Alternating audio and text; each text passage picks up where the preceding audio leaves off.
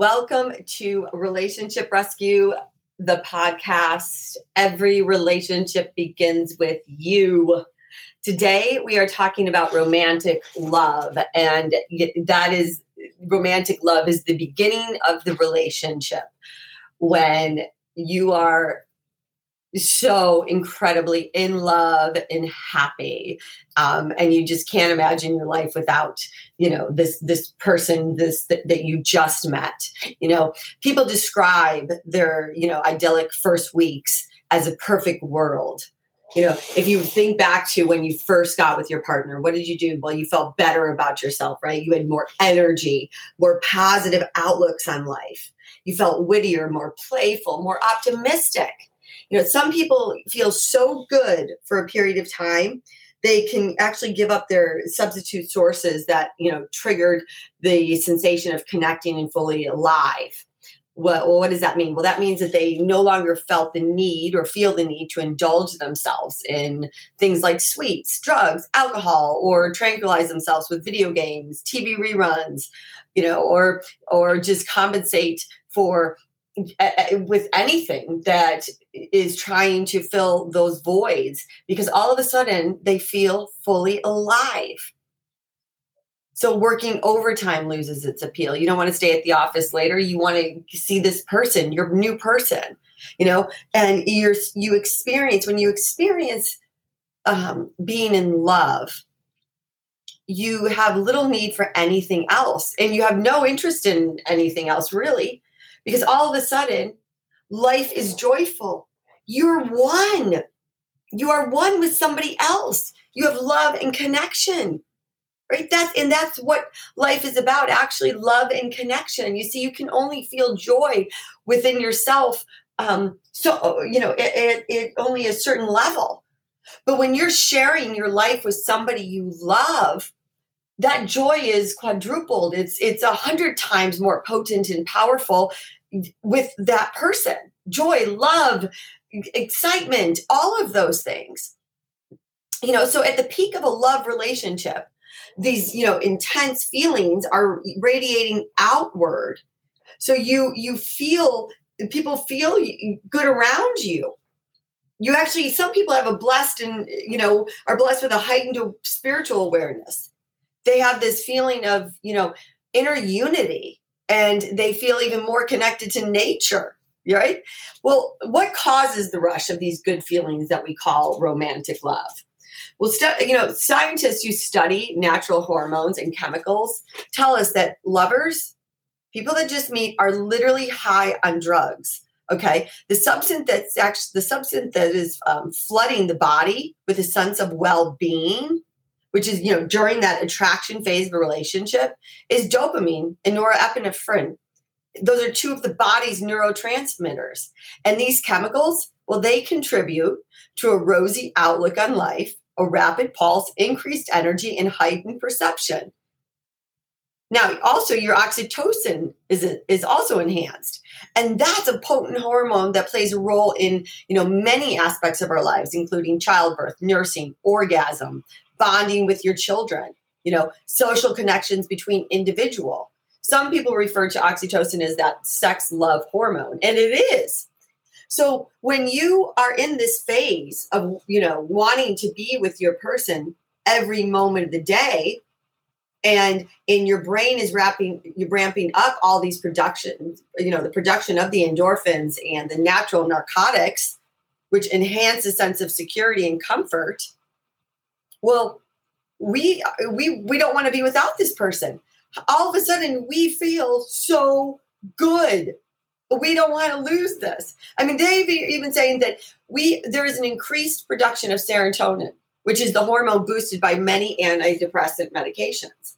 So now what happens when when all of a sudden you are in this very this relationship that every it means everything to you Okay. Well, one of and during you know the first couple encounters, we say to each other, "I know we've just met, but somehow I feel like I already know you."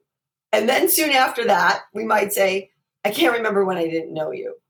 And then the next declaration comes where we look into each other's eyes and say, When I'm with you, I no longer feel alone. I feel whole. I feel complete. Well, then finally, we lay it out there.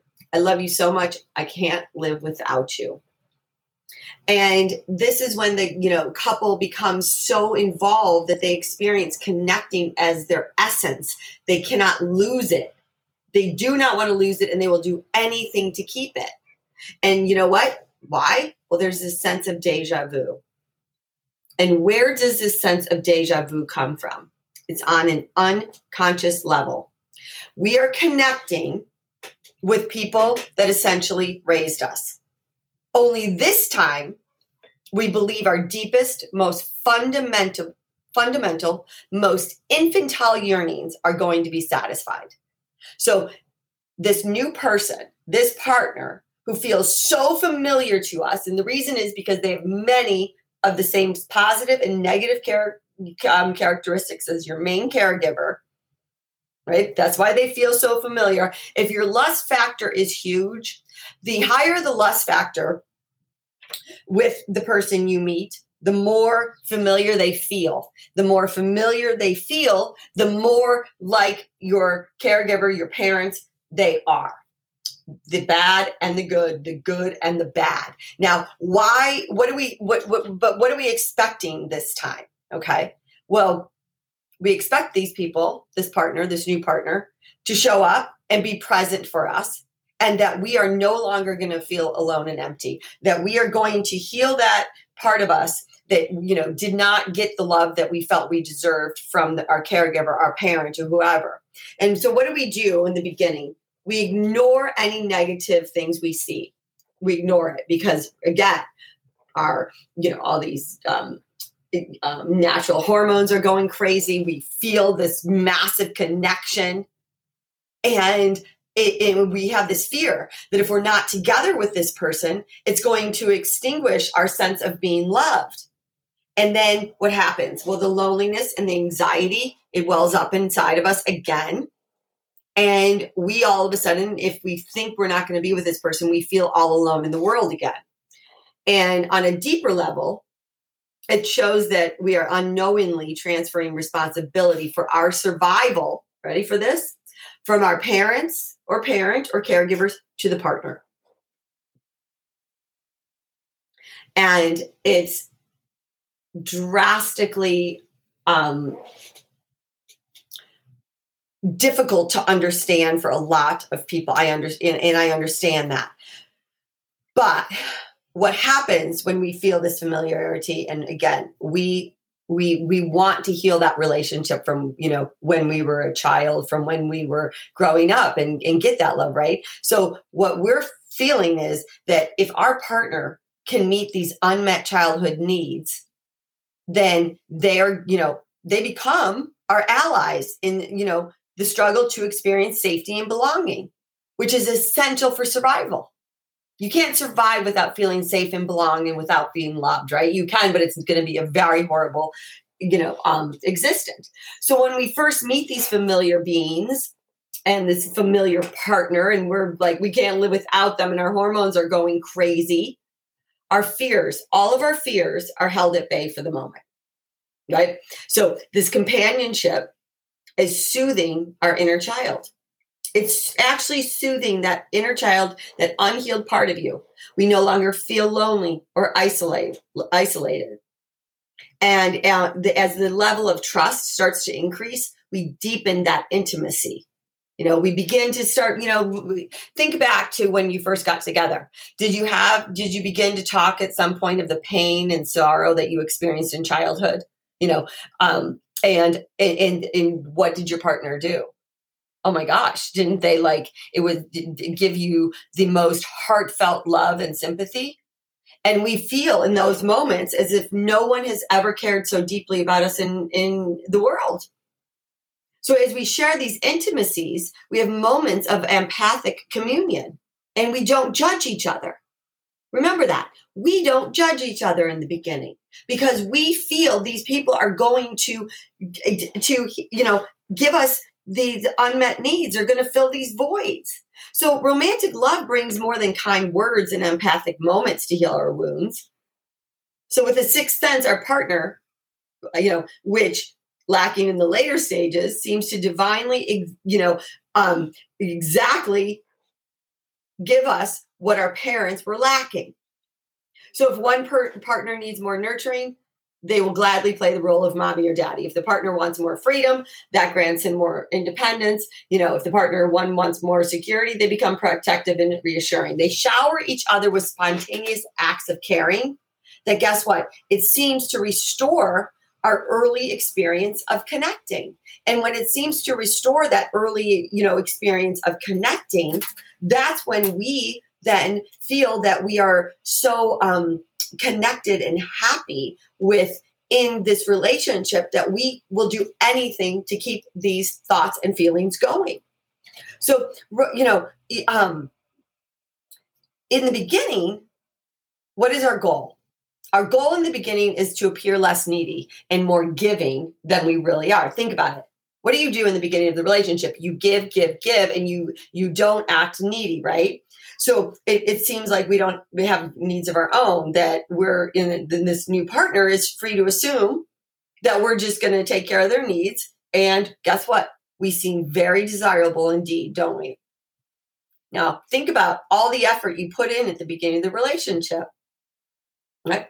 We only see the clean house. We only, if you're divorced, you know, the um, you never see the, the you get to go over on the weekends that the children are with their other parent and you don't see the messes. You see um, you know a, a beautiful dinner is made but actually this person doesn't even like to cook right? Um, we shower each other with gifts with compliments and we mo- morph into this perfect partner to fill that other person's needs and voids. And guess what? They're doing it to us. And none of it's on purpose. It's all on a subconscious level and to some degree, we're using denial as a coping tool, right? So what we what what we do is we see okay we know that there's negative traits that we're seeing we know that there are things that are also you know um oh i my my dad was an alcoholic and this person really does drink a lot but this is going to be different this time you know, it's going to be different. He's not going to be that type of an alcoholic, and he's going to fill my love tank, and he's going to make sure I am loved the way my dad never loved me.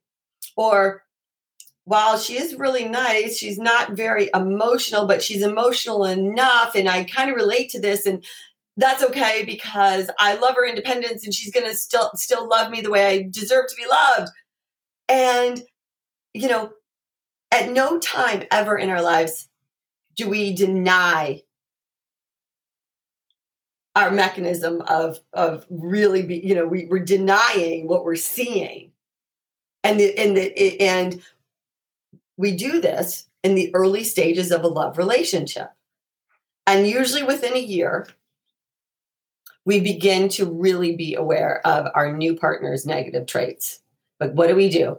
We continue to ignore them and we push full steam ahead and, it's not that that's it doesn't work, right? Okay, because eventually we all come to the power struggle. And the power struggle is when we basically say, You're not meeting my needs. I see all the negative about things about you. Screw you. This is what I'm going to do, right?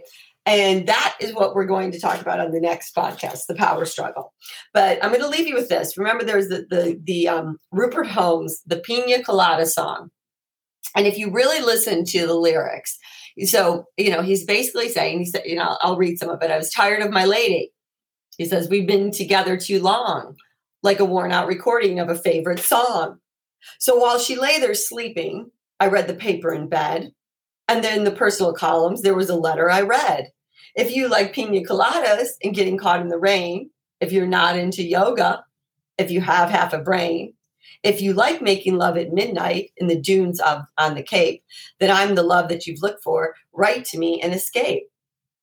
Okay, so he and he says, I didn't think about my lady when he was reading this. He says, you know, that's and he says, I know that's kind sounds kind of mean, but me and my old lady had fallen into the same old dull routine. So I wrote to the paper and I took out a personal ad. And he said, Yes, I like pina coladas and getting caught in the rain. I'm not much into health food. I'm into champagne. Let's meet tomorrow at noon at a bar called O'Malley's where we're going to plan our escape.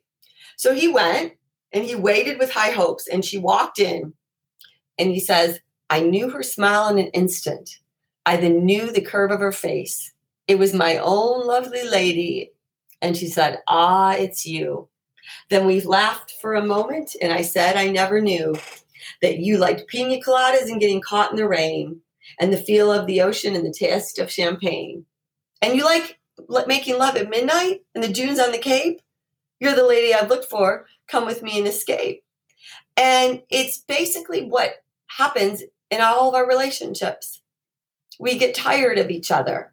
We give up and we go looking, right? If, you know, not everybody goes looking, but this is exactly what happens. And we don't and, and, what we do is we we stop trying when when the person that you do love and that have you have so much in common with and that romantic love that you had once disappeared. So you go looking for that person that is right in your home with you next to you. I mean this is so poignant. It's unbelievable. You know the person that you're married to or that you are, you know, have been with for years can be your person. We just have to help you figure out how to get through the power struggle. That's the bottom line because every relationship goes through the power struggle. And when there are unhealed parts within you and unhealed parts within your partner, those can be healed in a relationship. It doesn't take a lot. It doesn't. A relationship is actually the place that you can grow the most. And you don't have to break up, you don't have to divorce. So, the next uh, podcast, we're going to um, talk about the power struggle, where it starts, how it starts, and, you know, um, go over it. So thank you so much for tuning in to Relationship Rescue, the podcast today. You know, go on online to my website, www.heathercatherinecarter.com. Um, and, you know, check out some of my free resources. If you want to schedule a free 45 minute call with me to see how I can help you or the relationship, please go on my website, you know, fill out the, um, go to my calendar. Will, there will be a pop up for you. Take that free call. You don't have to get divorced. You don't have to end it. That person that you fell in love with is still there. And, and, and you're still there. We just have to get you back together. Thanks again. Bye bye.